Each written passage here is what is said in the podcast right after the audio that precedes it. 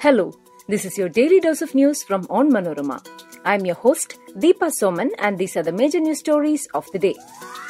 The Kannur University Kerala Governor Tiff takes an ugly turn as Governor Arif Muhammad Khan calls the university vice chancellor a criminal. While Kerala is enjoying a break after a period of heavy rains, 31 dead as monsoon wreaks havoc in Himachal and Uttarakhand. Soon after Delhi Deputy CM Manish Sisodia's claim today that the CBI is staging a drama by releasing a lookout notice against him following the raid at his residence, the CBI claims there is no such circular.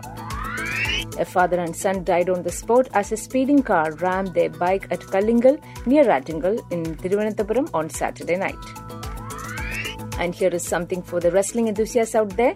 Alexander Usyk beats Britain's Anthony Joshua on a split points decision to retain his WBA, WBO, IBF, and IBO belts in Jeddah. Let's get into the details. Kerala Governor Arif Muhammad Khan on Sunday levelled a scathing attack against the Kannur Vice Chancellor, alleging that the latter had plotted to harm him. Khan accused Vice Chancellor Gopinath Ravindran of being part of the alleged conspiracy to attack the former when he was invited to the varsity amid the Citizenship Amendment Act agitations in the country.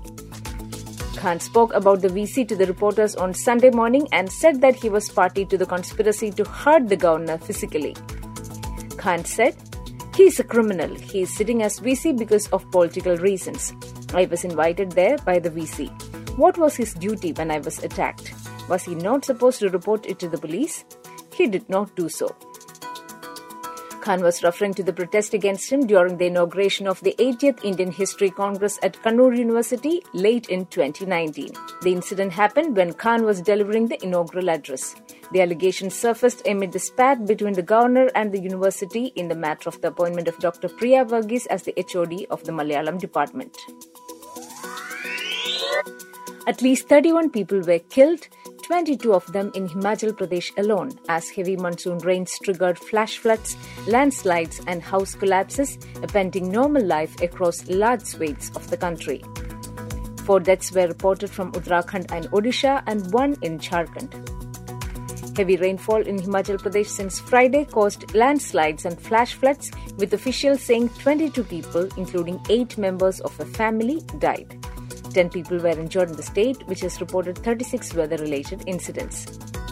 As many as 743 roads, including the Manali Chandigarh National Highway at Mandi and Shimla Chandigarh Highway at Shogi, have been blocked for traffic.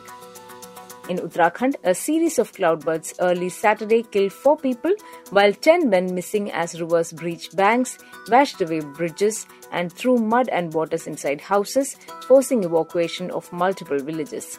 Rains also pounded parts of eastern India, with Odisha reporting four deaths and one death in the neighboring Jharkhand. The Central Bureau of Investigation officials said on Sunday that they have not issued a lookout circular as of now against any accused, including Delhi Deputy Chief Minister Manish Sisodia in the excise policy scam case. They said the process of scrutinizing documents is going on and notices are being issued to suspects for questioning. This comes after Sisodia claimed a lookout notice against him in the excise policy case being probed by the CBI and termed the move a drama as the agency found nothing during a raid at his residence on Friday.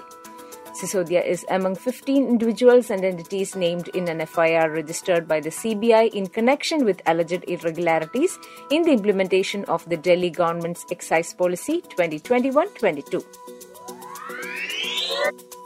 Before we move on, here's a quick reminder to check out Onmanorama's other podcasts, Wacky News and Newsbreak. Wacky News is a collection of the weirdest and strangest news from across the globe, and Newsbreak is a clutter free explainer of the major news story of the week. Both programs are available on all podcast platforms. Now, back to Daily News Dose. A father and son died on the spot as a speeding car rammed their bike at Kallingal in Kerala, Thiruvananthapuram on Saturday night. The dead are Nagarur native Pradeep and his 8-year-old son Sridev. Pradeep's elder son Srihari was badly injured. He has been admitted to the hospital. His condition is reportedly grave. Witnesses claim the car was driven on the wrong side of the road. Two car riders have been arrested and sent for blood alcohol tests by the police. Alexander Usyk retained his three heavyweight titles with a split decision victory over Anthony Joshua on Saturday in Saudi Arabia's Jeddah. One judge scored the bout for Joshua but was overruled by tallies in favor of Usyk, who defeated Joshua for a second time. Joshua, who entered the ring as champion when the two met in September in London, fared far better in the return bout under the guidance of new trainer Robert Garcia, but it still wasn't enough. That brings us to the end of this episode. Be sure to come back tomorrow. As always, thanks for listening to Daily News Dose.